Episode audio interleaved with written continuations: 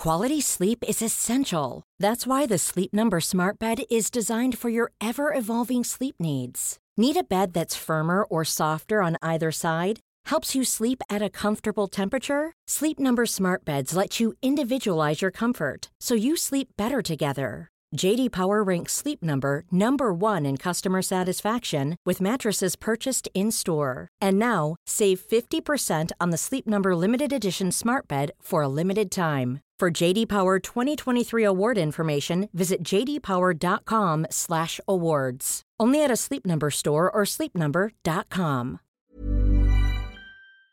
Hey everyone, it's Caroline from G Thanks Just Bought It, reminding you that in between episodes, you can find me on Instagram at G Thanks Just Bought It Pod. You can find products that don't make it onto the episodes and recommendations from listeners like you. So before you start this episode, give it a follow and say hi in the comments. And for a full list of every product we featured on G Thanks, visit gthanksjustboughtit.com slash episodes. See you there.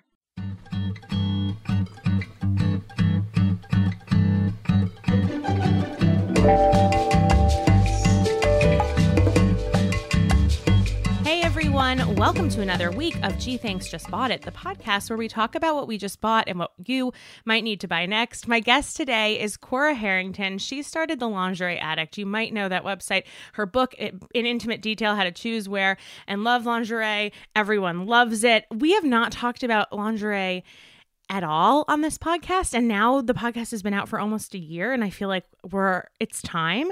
So Cora, I'm very happy to welcome you. Hey, thank you so much for having me. I'm I'm really I'm really happy that you invited me. Yay. Um yeah, I'm, I'm glad to have you. I think we've gotten some requests in the past like when can we start talking about this and this and this and I feel like as listeners we're now, you know, we're part of a community now. We know each other. We can get a little bit deeper, um a little bit more intimate about our product recommendations. It's time to start talking about lingerie. Um how long have you been doing the Lingerie Addict? Uh, I've been running it since April 2008, so almost 13 years now. Wow. And when you started it, what were you like what did you think it was going to be?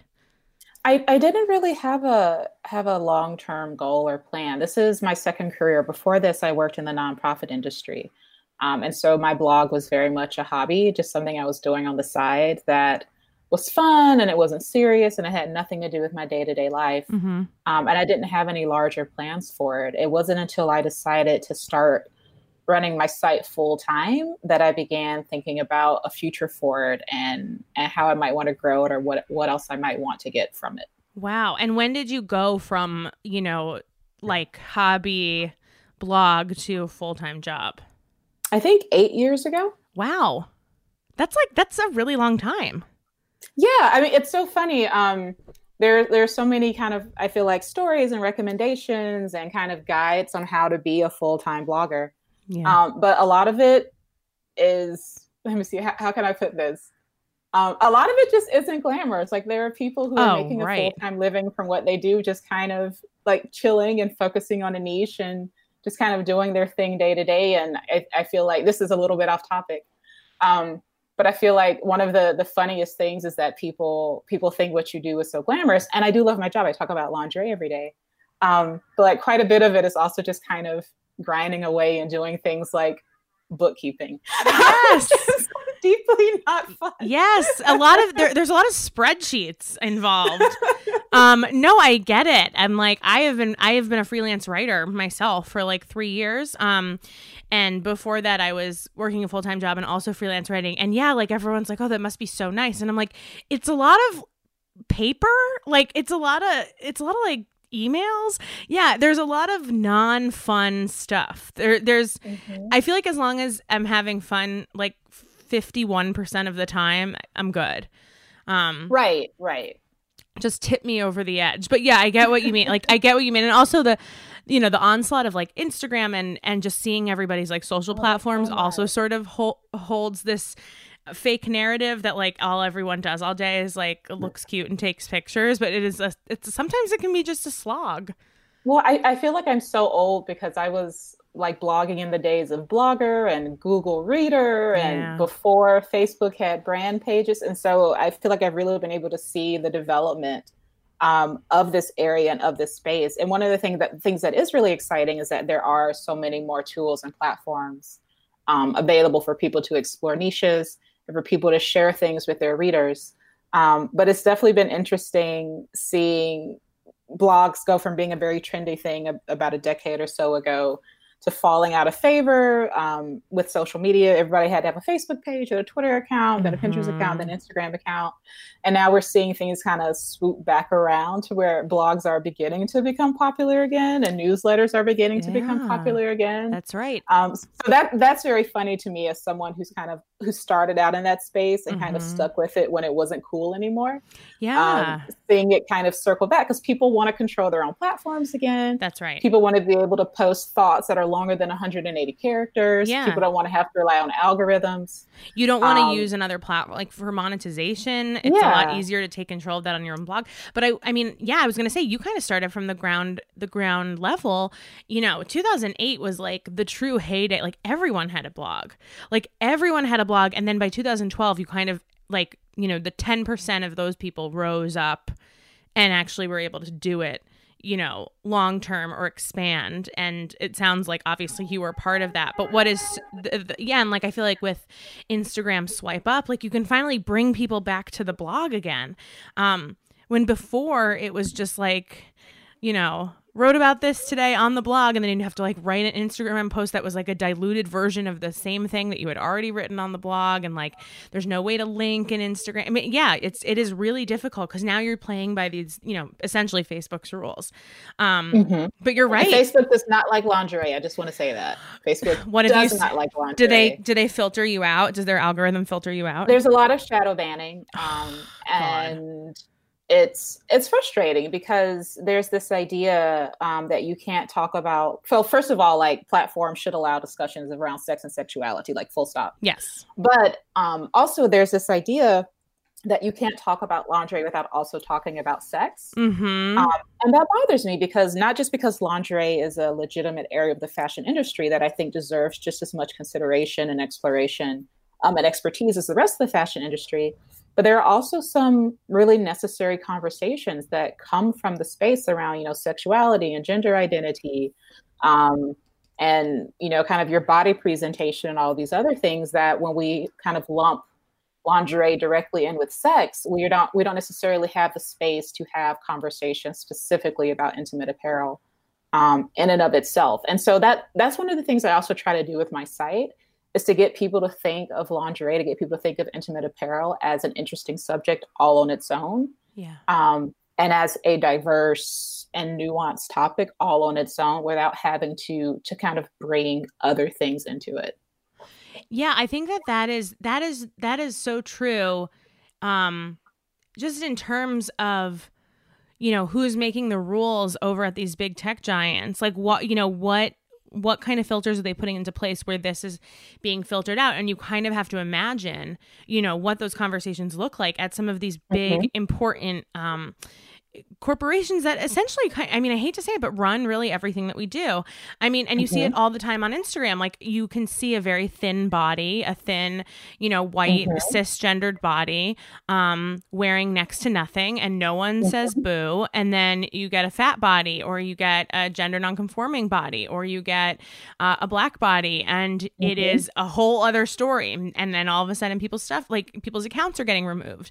And people i mean the, and it's like it just we lose so much of the the fun conversation that could be had you know about intimate and apparel it's so obvious. Yes, it's, so, obvious. It's so obvious. I mean, like, there's they don't even try anymore to be like, oh wow, it must have, oh, you know, like oh, it's it's crazy that this this happened. It's like no, they, they actually put that in place. Like that is mm-hmm. actually supposed to happen according to them. Um, mm-hmm. and you see it over and over again, and so much. I mean, I feel like. I, we've we've been watching that happen since 2015, since 2016, and it's still happening. And so it kind of it must take a little it, it must take a lot away from you because you want to be able to focus on having this um you know inclusive conversation about intimate apparel and about you know size inclusivity and gender and just getting to the fun of lingerie but it ends up having to become this whole thing where it's like can we even just get this into people's faces to begin Yeah. with yeah, exactly. Can we even talk to people? Um, can we even reach people? I mean, right. you just you could just look at Tumblr, where Tumblr essentially right. stripped. Oh, oh, my God! So just as an aside, before we start talking about that, I I keep thinking about how Tumblr could absolutely be cleaning up right now if only they just kept doing what they were doing like a few years ago. Because yeah. everybody wants uh, um, what is it called? A chronological timeline. People want little short form blogs. Like this could have been their moment to shine, yes. and then they mess it up. Now so anyway, tell tell everyone what happened with Tumblr, just in case they don't know. So Tumblr decided to to ban all adult content of any kind. So that included um, content related to sex work, but also content related and sex work and pornography, but also content related to things like sexuality. So like LGBTQ plus identities. So, um, it shadow ban content related to lingerie and intimate apparel, like my own content. Um, and not just that, the filters were set so broadly that even things like puppy dog pictures and kitty pictures were being dragged into Jesus. the filter as being adult content. And my own site, I had like 90,000 followers, I think. Um, and my Tumblr was going really well. It was sending a lot of traffic to my blog, you know, like we just talked about. Um, and I was one of the accounts that got kind of caught into that adult filter. And I would look at my mentions, and suddenly the only blogs. So, for one thing, I wasn't getting any more like reblogs or anything. But the only sites that were able to see my site, the only times they were able to see mine were ones that were like really gross porn spam tumblers. Yep. And it was just like, so you decided to to blacklist all these content creators, but you made this room for spammers. And like, what do you like you didn't do the thing you thought you were doing. Oh, People yeah. aren't gonna I mean, that's the whole thing about social media, right? You need a critical, a critical mass of people to maintain it. And once mm-hmm. people start leaving, once your your site starts hemorrhaging, then it's just a it's just a I guess like a countdown until it's completely downhill. That's right. Yeah. I mean, I think this I don't even know if I'm making sense. No, you are making sense. It's, it's a great point. I mean, look, like I think, I mean, my opinion is that I think censorship on on many different levels on social media should be in place. All of these companies censor the wrong things. That's my well, opinion. I feel like the Nazis are running wild, but I can't see cute bras, and there's something wrong with that. Well, it, it gets into the difference between what is it what is the difference between having just a social platform, just essentially an online free for all, right. versus having a community? Yes. Because the essence of a community has to include community management. And these social platforms are not set up for community management. Community management is very difficult to scale. Like it requires people and subtlety and rules and guidelines. So there's yeah. some stuff you've got to ban. It requires real um, humans that you have to pay. It requires, and it requires like boundaries. Yes um, and these platforms, they are not in the business, like they say they're in the business of creating communities, but they're not actually in the business of creating communities. They're in the business of just acquiring users and getting people to use the site and to stay on the site. Yes. Um, and truthfully, like conflict, controversy, vulgarity, um, racism, homophobia, all of that attracts people. It gets them activity, which gets them ad dollars. And they're not really interested in, in creating or managing community. And that's right when when you know i think when you know that that that that is what's happening then it's it's much easier to understand the decisions that platforms like facebook and tumblr and twitter are making. They're not making it with community in mind. That's right. And I, I this also reminds me of when i used to work in newsrooms you know mm-hmm. publishing things that you knew I wouldn't make the decision, but being and it wasn't necessarily I will say I would defend the places that I have worked. But you see a lot in media people like publishing stories that you know are going to get people riled up. And it's because on the back end they don't care whether your click was a hate click or a, mm-hmm. a not hate click. They just care that you click. And the mm-hmm. clicking yields advertising dollars. And so mm-hmm. it is it is difficult because you know, yes, that's a business, but then be- you know what? Because community is hard to grow. Community it's hard, is slow. It's hard, it's hard, to maintain. It's expensive to maintain. You actually need mm-hmm. real people, and um, people don't have time. To, people people believe they don't have time to do that anymore. They want to just go. They just want to scale really really fast, um, and so they burn really mm-hmm. really fast. And so you know that's the unfortunate part but yeah i mean I, i'm not surprised that maintaining the lingerie addict on a social platform is a headache because I can just imagine what is in place to keep you from getting the reach I think that you deserve.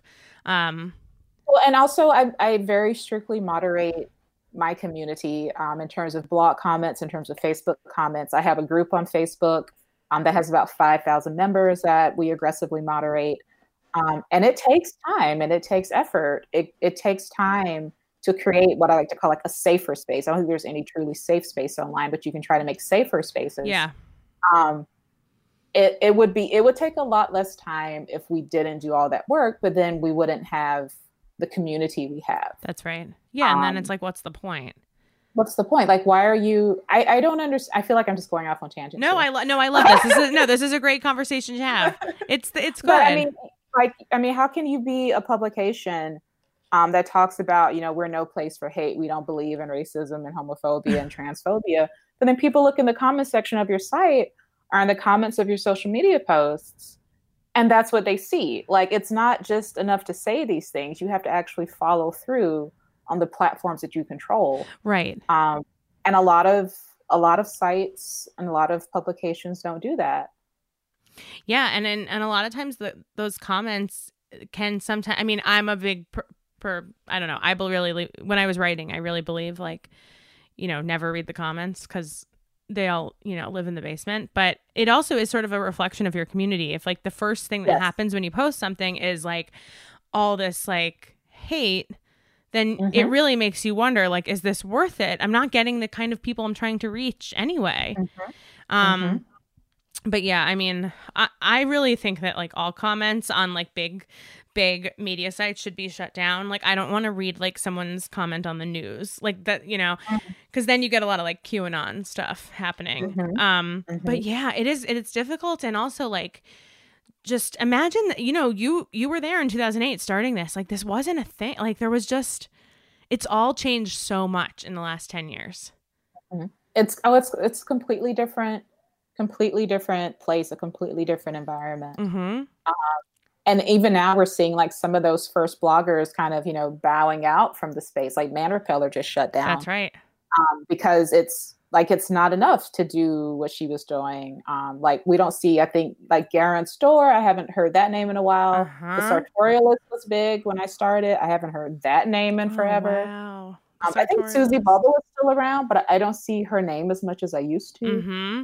Um, so like a lot of these these first Bryanboy is still around. I see his name all the time. Yeah, yeah. a lot of these, a lot of the first blogs have also just kind of fallen fallen away or decided it's no longer it's no longer worth their time. Yeah. I mean it you know people do grow and evolve out of this stuff and yeah. and that makes sense but I think people really had no idea in 2008 you know what was even possible and and and also just how often you would have to be pivoting because things change so much like before we take a quick break i was just remembering um I'm like a big Olympics person. I love watching the mm-hmm. Olympics because I love like a personal story. And I remember watching London 2012, and it was the first Olympics where people were really on Twitter all of the time. And the way that the Olympics really works is that they film everything wherever they're doing the Olympics, and then they air all of the big events in the prime time. And for the first time ever, you were getting updates on who won what way mm-hmm. before they aired. Yeah, and, in real time. In real time. And NBC like did not know what to do. And it was like mm-hmm. no one even considered it. Like no one I remember finding out who won between like Michael Phelps and Ryan Lochte and like the hundred meter whatever at like 2 p.m. But you weren't really supposed to watch it until 8. And then mm-hmm. it was a mess. It was a real mess. Mm-hmm. And they only had four more years to figure out how they were gonna do it for Rio. And it's like you can't even I mean that was only eight years ago. And you had mm-hmm. the biggest media conglomerate in, honestly, uh, one of the biggest in the world saying, like, oh, we didn't think of this. Like, we didn't mm-hmm. think of of the fact that it you know if the if the race is over at 2 p.m in london or at you know at 9 p.m in london and we're not showing it until 8 p.m in the us like there's there are ways people are going to find out who won and there are ways that people are going to be able to broadcast it mm-hmm. and we're going to step mm-hmm. all over our prime time it's just wild it is a lot of pivoting and yeah you kind of have to be ready to like get in into it for success. we've seen we've seen a lot of these legacy brands struggle with, I think, staying up to date and relevant. I mean, in my industry, the big example is Victoria's Secret. Right. Um, industry behemoth once controlled two thirds of the American intimate apparel industry. Major player. Everybody knows the name. absolutely refuse to do any kind of pivoting yeah. whatsoever at all. It's wild. Um, and we're seeing the consequences of it now. Like we you have these big companies that should have consultants and experts and you know people on their team giving them advice on what to do, but if the leadership is conservative and if the leadership isn't open to changing things, then you wind up with situations like what you described or situations like Victoria's Secret, mm-hmm. which I mean, are just it's reflective of who's in charge. And that's what happens when old white men are running the show. Um, Basically, it's really true. I mean, that like it's so much. I mean, Victoria's Secret is such a good example because I get it. Like sometimes brands are like cruise ships, like it's harder to pivot them when they're that big, but like they should have been they have a ton of money. They should have been able yeah. to see this coming. Like there are people who get paid to forecast this kind of stuff and the fact that yeah. they missed it entirely or that they were just like we don't want to believe I think, that I think is... they just didn't want to do exactly. it. Exactly. They didn't want to do it. Um we're going to take a quick break and we will be right back.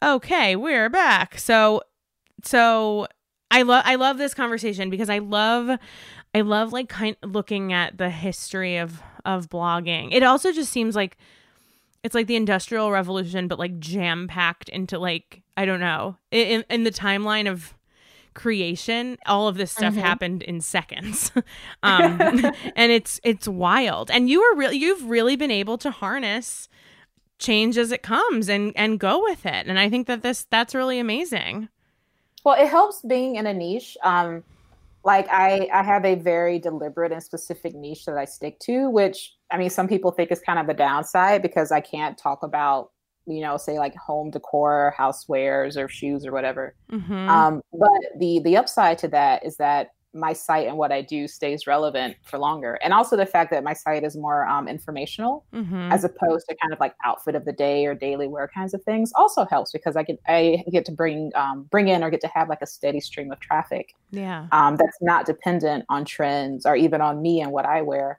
um, which has always been the goal I think for my site. I if it's just about me and what I'm doing, I don't think that's very interesting. Um, like I don't have enough going on in my life to just right. run a site about me. yeah, I I got that. So, having content though that I think that educates people, that teaches people, and that answers people's questions.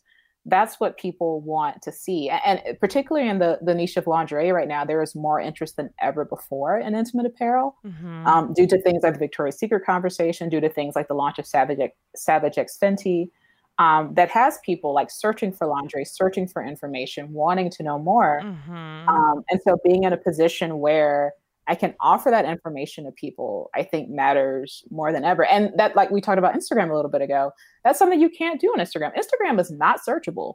Like you oh, cannot search right. captions, on, which is for the best, truthfully. Maybe, but you, can, you cannot that's search right. like captions on Instagram. You, the content isn't like it doesn't resurface like after what a couple of days it's basically done and disappeared yeah um and one of the one of the major advantages to blogs is that that content is always there that content can always be referred to mm-hmm. even if mm-hmm. blogs aren't cool or whatever i don't know I um think, yeah they have they have a longevity That's that right. you're not going to get through social media That's right. I think and I think to your point that it's like, you know, just to understanding that I do think a lot of bloggers and some of them do it so well and I think that that's fine. It's like memoir writing. It's like mm-hmm. sometimes you want to read the story about the one person, but I think it's very smart to be like I you know, what else am I going to say about me today? Um mm-hmm. and also it's way more interesting to just open up that window and get a diverse amount of of thought and and style and shopping and preference. And I was just reading earlier today um the the post you put up yesterday from uh, Neptune Violent.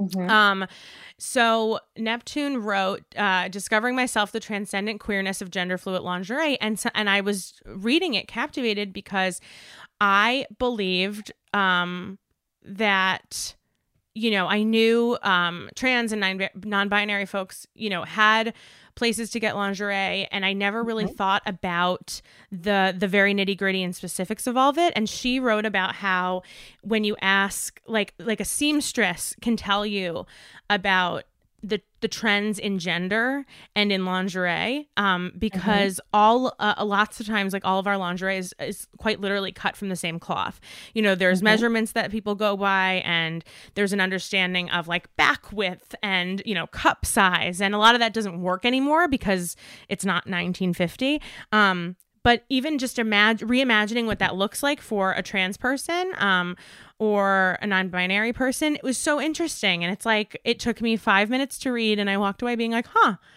yeah obviously. But like where else mm-hmm. am i going to be able to read about that?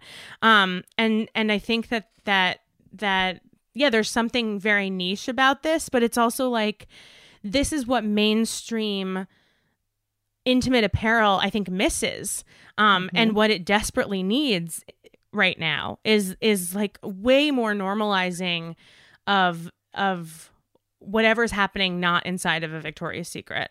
Right, of these of the conversations people are having. Yeah. Um and and kind of where for me the que- the the question is uh blah blah blah. The question is also if people have these questions like where can they get answers? Where can they go and get reliable information? Where mm-hmm. can they go mm-hmm. to a source they hopefully trust um, and get those answers? And I really try to position my site as a resource where kind of no matter what direction you're coming at intimate apparel from, no kind of matter no matter what your background is, you'll be able to find at least a little something for you. Yeah. Um, that doesn't mean I cover everything. Like I am a person, like just one person running the site. Yes, yes, I can't believe it, but yes, it's true. Like it's just me. Sometimes, sometimes people are like, "Oh, well, you haven't done this, and you haven't." I'm like, "It's it's literally just me." Like I and I have to like sleep and eat and stuff. Like That's I'm sorry, right. I try my best. Uh, um, um, don't have to explain it to me. I get it. It's it's hard. I think there, but people are forgiving yeah. of that, right? I mean, I feel like you've done an well, amazing I, job. I think a lot of people. I think one, they have the perception there are more people on my site yeah. than me. Yeah. Um, but I also think a lot of people just don't understand like the work it takes to keep a site up and running regularly. Yeah. Um, to edit things, to update things, to post things, and then to also, in my case, handle everything else. Like I handle the advertising, I handle PR, I handle interview requests. That's like right. One, yes, right. Um, so kind of like everything, everything related to my site. I do the social media. Mm-hmm. Um, like if you, the emails, if I if you see me responding to a comment on Twitter, like that's actually me. Mm-hmm. Um, so that that's a lot to handle. Um, and I enjoy it's it, and I enjoy what I do. Um, but I also think that for some people, they don't. I mean, and it's not their fault. Like most people don't make a living like writing or running websites or whatever. Yes. Um, I think some people just kind of don't understand the work that's involved. But back to my previous point, I try to make TLA, the Lingerie Addict, um, a place where as many people as possible can hopefully hopefully find something relevant yeah. to them. Yeah, I mean it's a, it's such a wonderful site. Um, I'm now looking at that rainbow tulle robe, and I'm like, do I need this? And I feel like the answer is yes. um, I will link it in the show notes so you guys can all see. But it's like amazing. Um, I'm I'm like seriously staring at it, being like I'm trying to imagine myself walking around my house in it, and I feel like I can do it. Um, yeah, you know what's funny? No, everyone thinks internet falls from the sky. Like mm-hmm. like I feel like a big I worked at BuzzFeed for a while, and I feel like a big um joke that people would do if you know that wasn't their job was like oh like your job is to write i mean my job wasn't this but i feel like people thought of buzzfeed and it's like wow hard job. You just like collect cat pictures and like you know write quizzes. And i'm like i get it. You know it's not brain surgery. It's not rocket scientist but like it it is work. Like it's mm-hmm. it's weird work but like that stuff on the internet like exists because someone put it there someone just had to put it together like that's that's work i'm not defending yeah. the the difficulty of finding cat pictures but i think people do think it just sort of like arrives on the site and no one had well, to do anything I think this is part of a larger conversation around hidden labor and kind of the devaluation of labor, mm. or at mm. least the devalu- devaluation. I don't know why my tongue is struggling right now. It's 2020, Cora. That's why. No one. We don't know how to talk anymore. We don't know how to do any. Like we are. We're broken. we are broken. conversation I've had with someone like not my husband in a minute. Me too. I get it. I really get it. Um, the um, sorry, you were saying the devaluation of right. Well, I think that's also a part of a part of a conversation about the devaluation of labor, or about mm. the devaluation of certain kinds of labor because we have those same conversations in intimate apparel um, where people are like, well, a bra shouldn't cost that much, it's just a little bit of fabric. I'm like, actually, oh my God. what you're paying for is the labor yes. it takes to put those little bits of fabric together because like we can't just automate a machine to do it. Someone is literally at a sewing machine taking those 30 scraps of fabric and underwire and closures and elastic and putting them into a three-dimensional like structure that can lift and support your breast. And that takes like expert level sewing. You can't just sit in front of a sewing machine on your first day and put together a bra. Now, Um, but a- that labor is invisible to people. They don't they don't see it and therefore they don't understand it or appreciate it. I realized that that is the question that I wanted to ask you because I didn't know this until maybe a year ago and then I never actually confirmed it. I didn't realize machines cannot make bras and underwear. Is that true? Right. So we don't have any machines that can automatically make any of our clothing. Like I focus on intimate apparel because that's my area, but yeah. it includes like t-shirts and jeans. Like there are people who sat there and know. sewed all that together. We don't have robots making our clothing. But even like a machine, like, I mean, maybe They I use sound- sewing machines. Is that what you're asking? Well, I mean, like they, I know they use sewing machines and stuff, but I, I real, I mean, I guess sometimes I think of mass-produced things. Yeah, they're an assembly line, but there Right. are still people there sewing. So it might Yeah. just be like one person is sewing, like maybe one person is just sewing underwire channels, and one person is just showing sh- sh- sewing hook and eye closures, and one person is just doing like the seamed cup. yeah. Um, but those are still that's just like an assembly line style of production. It's still people doing that stuff. Yep. And there's that labor that we don't Mhm. think or talk about. Yeah. Mhm. I mean, that- Primarily because it's outsourced to women of color. Mm. Um, like there's also a gender and a racialized component here. I mean, we're, we, there are very few conversations talking about are devaluing the labor of coal miners, Mm. um, even as we move away from being dependent upon coal as an energy resource. Like the the the labor of coal miners. This isn't like a diss on coal miners, um, but the labor of coal miners is still seen as valuable and worth preserving and worth saving. Mm. But the labor of seamstresses is not. Wow. Yeah, I mean that that's op- that feels very obvious now that you said it.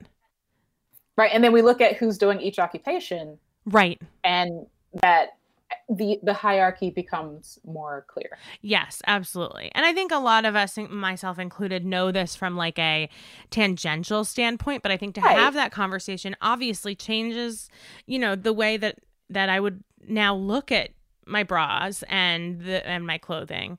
Um and and and just sort of the way that that might change how I consume. I tell people no matter whether you bought your underwear in like a five for twenty dollar bin at Target or you bought it, you know, for two hundred dollars from Agent Provocateur, Mhm. like somebody set at a sewing machine and put it together. Like it Mm. was all made by a person. Yeah. um, and I, I hope that that helps to people helps people to understand what they're seeing because again like we don't generations ago people grew up sewing their own clothes knowing people who sew going to a tailor um, th- these were a part of of our collective cultural consciousness and then sewing jobs and kind of mass sewing were were outsourced primarily um, overseas um, and so we just don't grow. Most people don't grow up using sewing machines or even being around a sewing machine. People are not growing up making their own clothes, tailoring their own clothes. People just Right. don't know what they're looking at. Um, it's like a foreign language almost until someone sits there and basically explains the thing that they're seeing. Like I, I say that I'm like teaching people how to read a bra. I love um, that. Every every seam, every everything means something. And there was part of that part of understanding that story or that narrative is also remembering there was a person, or more likely several people, Yeah. um, behind um, behind getting it to you. Yeah. I mean that makes a ton of sense. I think if I if I were I don't know how to use a sewing machine and I think if I were to learn and if I were to make like one thing, I think it would change every I think it would change the way I look at every single Oh, thing that I every wear. home every home sewer I know who's ever made a bra or attempted a bra, and these are people who like sew. They know how complicated it is to make dresses and things. Like they all are like bras are difficult. We should actually be paying much much more for bras wow. than we do.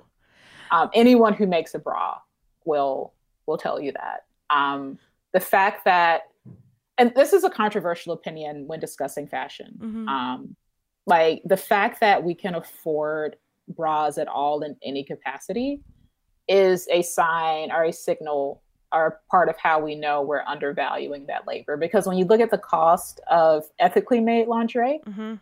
um, it's it tends to be priced higher, and there is a reason for that. Not always, just just kind of talking about like a general trend. Mm-hmm. Um, the when something is made in America, for example, it's going to be priced like probably twenty to thirty percent higher than it would be if it was made in I don't know like Bangladesh or something. Mm-hmm. Um, and that that kind of how am, I, how am I trying to put this? What people often think of as overpriced when it comes to certain brands, Yes. Can be reflective instead of labor costs and other costs. Like Yes. there's there's other stuff that goes into like you know the cost of laundry includes things like shipping and taxes and duties and Mhm. customs and material does have some effect in the final cost. Like if you're spending if you've purchased a lace that costs like five hundred dollars a meter, Mm-hmm. like you're not gonna get a thirty dollar lingerie set out of that. Yeah. So, yeah. Exactly. Can influence, but even in that case, the labor still matters so much more because you have to be so experienced if you're going to put together a five hundred dollar meter lace Right. into a bra.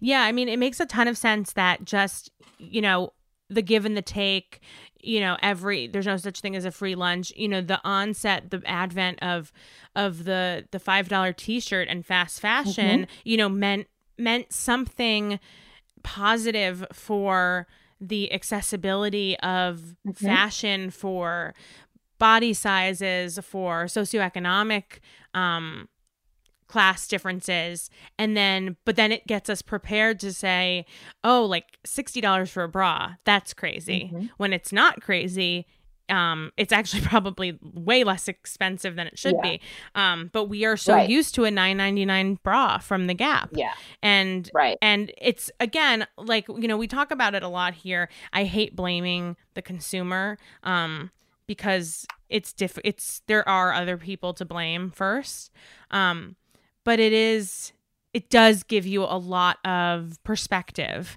um when you're when you're looking at stuff you know like it all all of this stuff determines a price and and Well, yeah. I, I think we can have a conversation that because often when you talk about the price of things, people get very offended, like, "Well, I can't help that I can't afford this," and you're Right, right, price right. shaming me. And I'm like, no, talking about how things are made is not price shaming you. Like asserting that everyone deserves a fair and living wage, including the people who make our clothes, yes is not price shaming you. Like if you think if you say that you deserve to be paid a fair wage, then so does everyone else. Like it's not just you. We are um, closer, yeah, we are closer to the wage of a seamstress than we are to you know what Mark Zuckerberg makes. You know, like I think the people who they they try to pit against each other to to fight this out, which is, you know, people who are, who are against, you know, a fast fashion or against a $5 t-shirt and then the people who are like, well, all I can afford is a $5 t-shirt. We're actually all on the same side.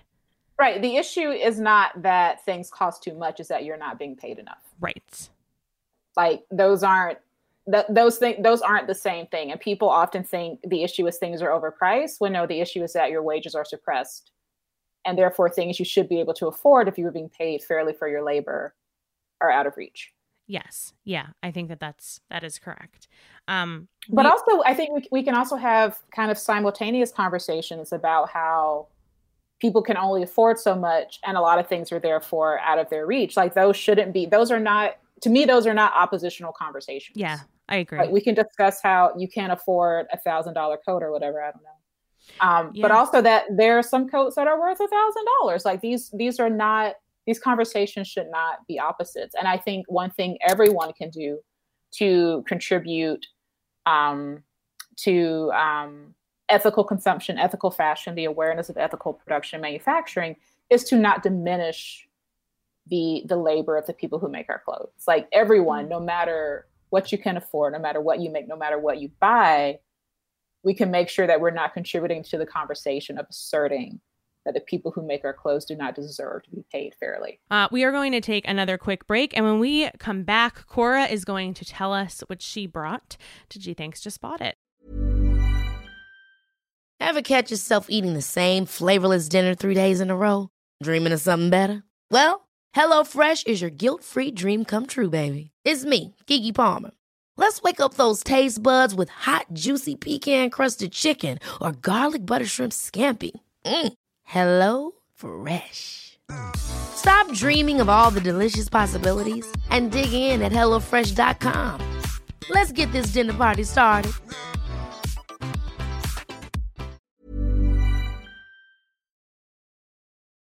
Okay, we're back. Cora, I need to know what did you bring?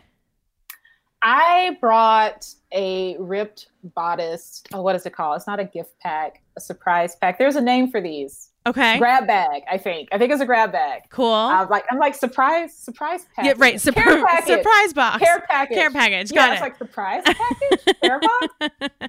Care package. ripped bodice care package. there we go. Um, so I, when things shut down, obviously a lot of a lot of businesses shut down, including bookstores. Um, I was supposed to do a book signing at Ripped Bodice earlier this year, Mm, um, and that got canceled because everything shut down. yeah.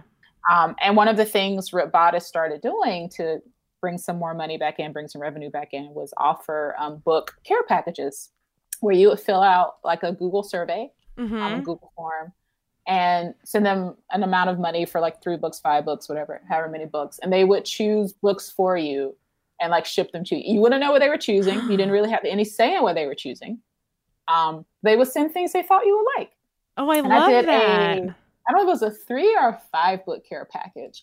Anyway, those are my very first romance novels. And now I am addicted to romance novels. They are the best. I don't know how I avoided this genre for so long. And the Ripped Bodice Care Package is what got me started on my romance kick. And that has been one of the best things I have done since this whole coronavirus pandemic started uh-huh. because the world is distressing and things are terrible. Yeah. But every romance novel has a happy ending and it's great. And okay, so I am such a big fan of like a delicious beach read. Like I love candy for reading. You know, I just like I love a well-written book that is not trying to make me cry, that is going to end well. So, but I've never really dealt I mean, I've read um I've read like a couple of the romance books that have made their way into mainstream book world, but I've never really gone deep on a romance book. Like how how did you decide that you wanted to take the plunge and just like get into the genre? Uh, well, I started with Rip because I wanted to support them.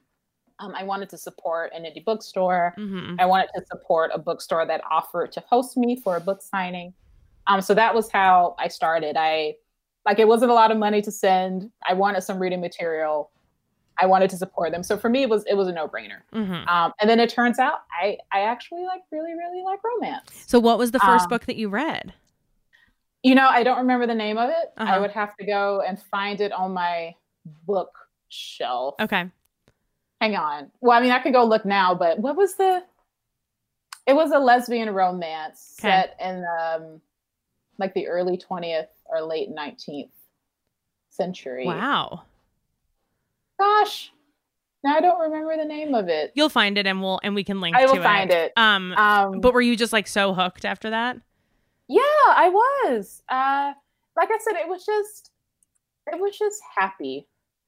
Um, it was, it was an escape. It was fun, and I feel like we need, we need escapes now. We need things that uplift us, no matter what they are. Like for me, it turns out that that was romance novels. Mhm. Um, but no matter where you can find joy, I mean, I think that's that's what we need. Yeah, I agree. Um, especially um, I know this will this ep- you'll be listening to this episode after the election, but we are recording this uh, the week before the election. Um, I imagine I will need as many books as I can get, um, depending on how this next week goes. Um, romance is I would love to just dive in. I'm like looking now it's at a lot of fun. yeah, I'm looking at all of the book. uh, First of all, all the books are so beautiful. All the fonts are cute. Like I'm sorry that I'm judging a book by its cover, but I definitely am. I, everything looks great. for romance, especially, everybody does. Right?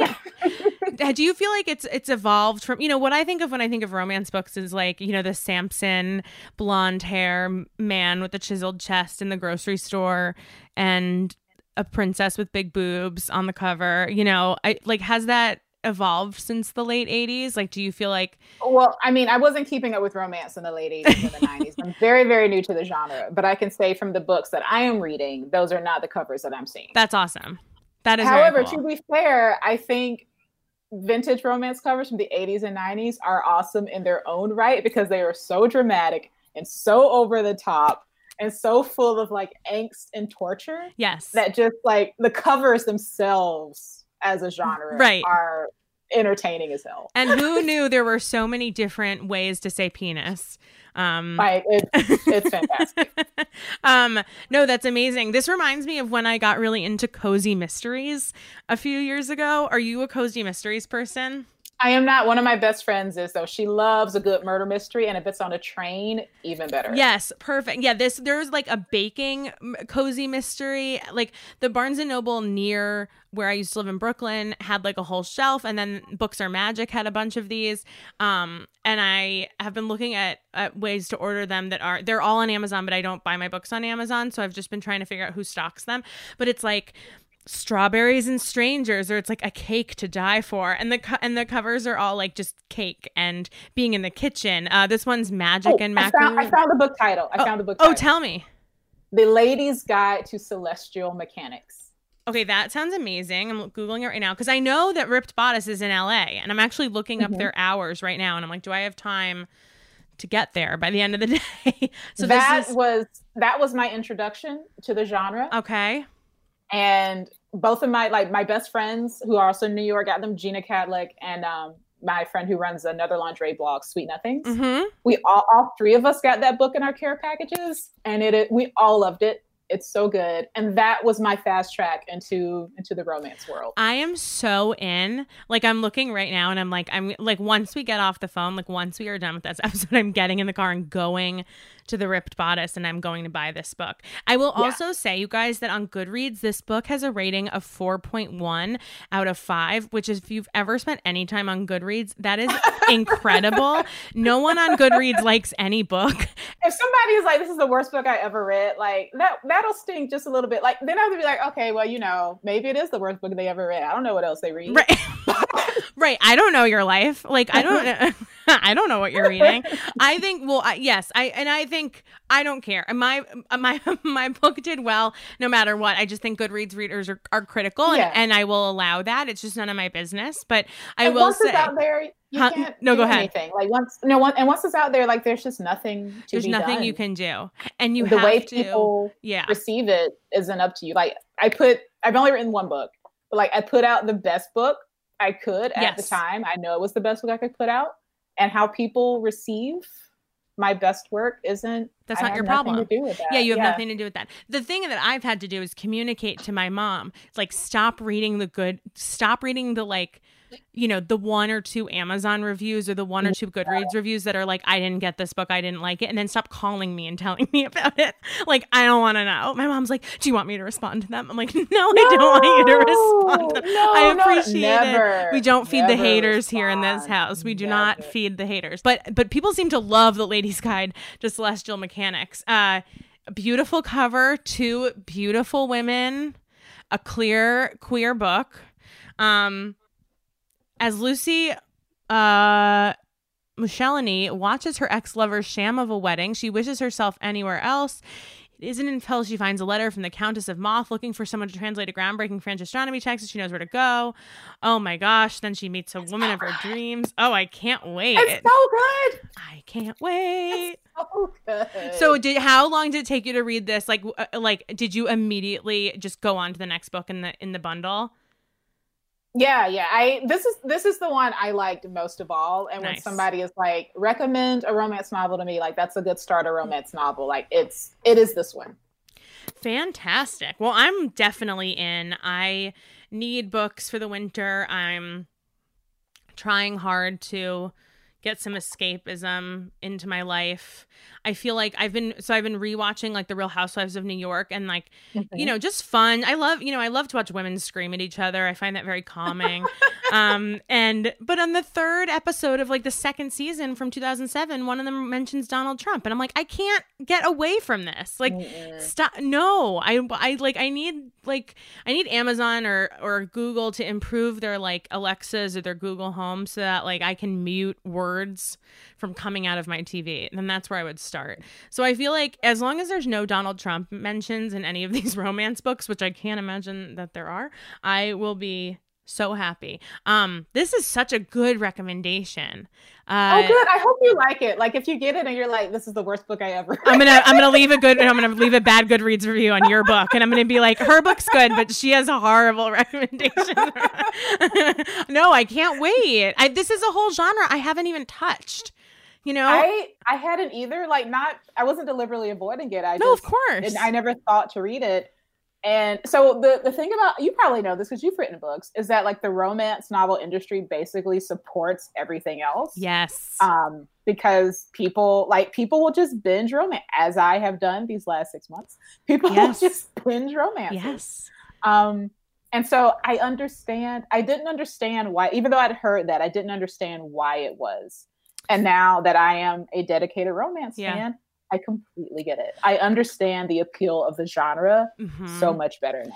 There is something to be said about, you know, I hate the term guilty pleasure um, in terms of books, really in terms of anything. I think you should enjoy, oh, yeah, yeah, yeah, yeah, like enjoy what you want to enjoy. And I don't love that everyone's like, oh, my guilty pleasure is like chick lit. It's no, like books, no. just read books. But you just know what? Like everyone loves to laud these very serious, very literary um, books, but that's not what people buy in droves. Like mm-hmm. people mm-hmm. buy buy romance novels, people buy mystery novels in droves. Like those mm-hmm. mass market paperbacks, you're right, they keep the genre going and there's nothing crazy about it. I think I remember when when 50 Shades of Grey came out, um, mm-hmm. which by the way, my dad, my dad who's a journalist, like had heard about 50 Shades of Grey before really knowing what it was and but he knew it was like he knew it was trendy and he knew everyone was reading it. So he was like, "You should read this." And I was like, "Um, okay.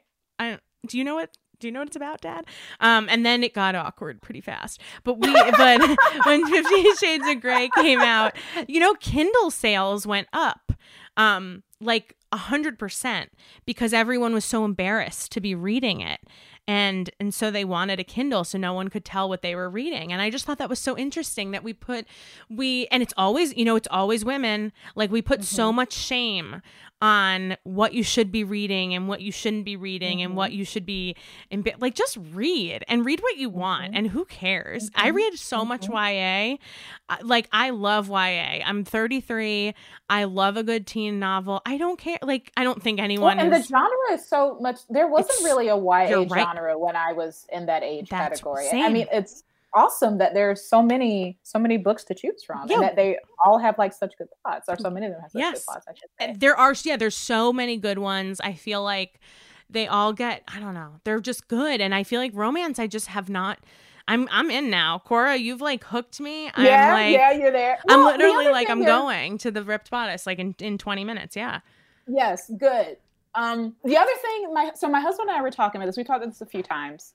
Um, is I mean, so many people don't like reading and mm-hmm. so many mm-hmm. people read at a grade level that i think is like around eighth grade mm-hmm. um, and they they go to school and they grew up and like i hate reading reading's the worst reading's terrible and when you look at what we're required to read it makes so much sense like what what would be if we want people to love reading why not give them things that are easy to read and fun to read like yeah. give kids graphic novels give kids young adult fiction give kids romance novels. Like, yeah. I don't care. Read. If we want to actually cultivate yes. people who love reading. And you're not going to do that with fucking War and Peace or whatever. No, you're not. You're unless you're one of those weirdos who loves reading War and Peace or like, you know, the Robert. No offense to the war. Yeah, no, yeah, no, no offense to no, the weirdo. I don't think any high schooler is like right. to go. and that. I got to give a shout out to my friend Danielle Mullen. She is the only um, black woman owned bookstore owner in Chicago. She owns oh, um, wow. Semicolon. She's amazing. She came on the show back in June, and she and I keep in touch. Um, and she and I had this kind of conversation where it's like school gives you some of the most boring books in the world, and so our our introduction to reading is this slog of like I have to read it, I have to do it. Mm-hmm. And so she has really made a an art form out of taking what did she tell me she did? It was really amazing. She takes the school you know curriculum for chicago mm-hmm. public schools and she'll find uh, a novel mostly usually written by a black author or an author of color about black people or people of color that follows those same things. And so she'll say she said um coldest winter ever by Sister Souljah was mm-hmm. was like the great gatsby so it's like if you have to read the great gatsby for school and mm-hmm. you're not into it like how about try this book it, mm-hmm. it will feel you will recognize the people you will mm-hmm. recognize mm-hmm. the places the language the way people talk to each other um you know what they're wearing and it's not going it's not about stuffy white people um, mm-hmm. from 1921 and she says over and over again kids come back and they're like i get it i get it and mm-hmm. i want to read more and it's like that's what we have to do for all kids mm-hmm. everywhere because those books are boring i didn't mm-hmm. like to kill a mockingbird i think i faked read it i don't think i actually read it and i think i read the cliff well, notes i would read those books and be like, well, what does this? Yeah. What does this have to do? Like, why aren't we having kids read like for in terms of I love comics. Um, so like for graphic novels, yeah. why aren't we having kids read Maus? Maus, I don't know how to pronounce. Yeah, yeah, yeah. Of course. Like for the Holocaust, why don't we have kids reading like Persepolis? Yeah. To learn about Iran. Like, why don't we have kids reading Saga as a novel? Like, it's such a good series. Like, why don't we? There's like, so... why don't we have kids reading like Y: The Last Man in a feminist class? Like, there are so many mm-hmm. ways, other ways talk about and access these ideas that would frankly be a lot more exciting and interesting and relatable than you know reading Flannery O'Connor or something. I do not like Flannery O'Connor. I, I had to read her in my English class. you, you, you left a bad Goodreads review on Flannery O'Connor. yeah, no, I mean look at look at Hamilton and and the interest in American history. You know, after that, like if you make things enjoyable and and you can really connect with the audience, then you're going to have then people are actually going to learn. You know, mm-hmm. when it feels like homework because it is homework, I'm already tapped out. Um, yeah. and I, I do feel like a lot of my early adulthood, my early 20s was sort of re relearning how to l- love reading again after school was over. Um, because there was so much stuff that I was like, I love to read, but this feels like a chore to me. And it's taking and then after i'm done reading this thing i don't want to read the last thing i want to do is read anything else. Mm-hmm. and i lost it there for a little bit but now i actually deactivated twitter a few weeks ago about 10 years too late. I should have just never joined um, to begin with. But now i have all this free time where i'm not like reading stuff that makes me sad. So i feel like maybe romance novels that's going to be my next stop. Mm-hmm. oh good. Welcome. Welcome world. I, I feel like I have been heartily embraced by other romance aficionados. Nice. I maybe don't go in as deep as I have because I have been racking up some dollars reading I, romance. I'm happy. I'll give the Ripped Bodice all of my. I'm literally like, I'm waiting for my husband to come home with the car, and then I'm gonna take the keys and be like, I'm out. I'll see you later, and I'm gonna come back with a lot of books. I am so excited, Cora. Um, thank you so much for coming to Gee Thanks Just Bought It. Oh, you're welcome. Thank you for inviting me. I hope like I haven't done a lot of I don't talk to a lot of people kind of You did amazing. I hope you got what you want. Yes. Oh my god, are you kidding? This was the most fun conversation. I love that you're like, I don't talk to a lot of people. It's like none of us talk to a lot of people, Cora. We're all inside our house. like I haven't seen another human in quite some time. Um, you guys, please go visit the Lingerie Addict. It is amazing. Um, it is so inviting and approachable. And I'm gonna link to that rainbow tulle robe, and no one can buy it because I'm gonna buy it. So just make you can buy it after I buy it. Just leave one for me. Um, I I am so excited uh, for y'all to hear this episode. Cora, this was wonderful. I hope you come back again and we will keep in touch. I will tell you all about the romance books that I am reading. Thank you again for having me. This was a lot of fun. Absolutely. Everyone, you can follow Gee Thanks Just Bought It at Gee Thanks Just Bought It Pod on Instagram, and we will see you next Friday for another episode.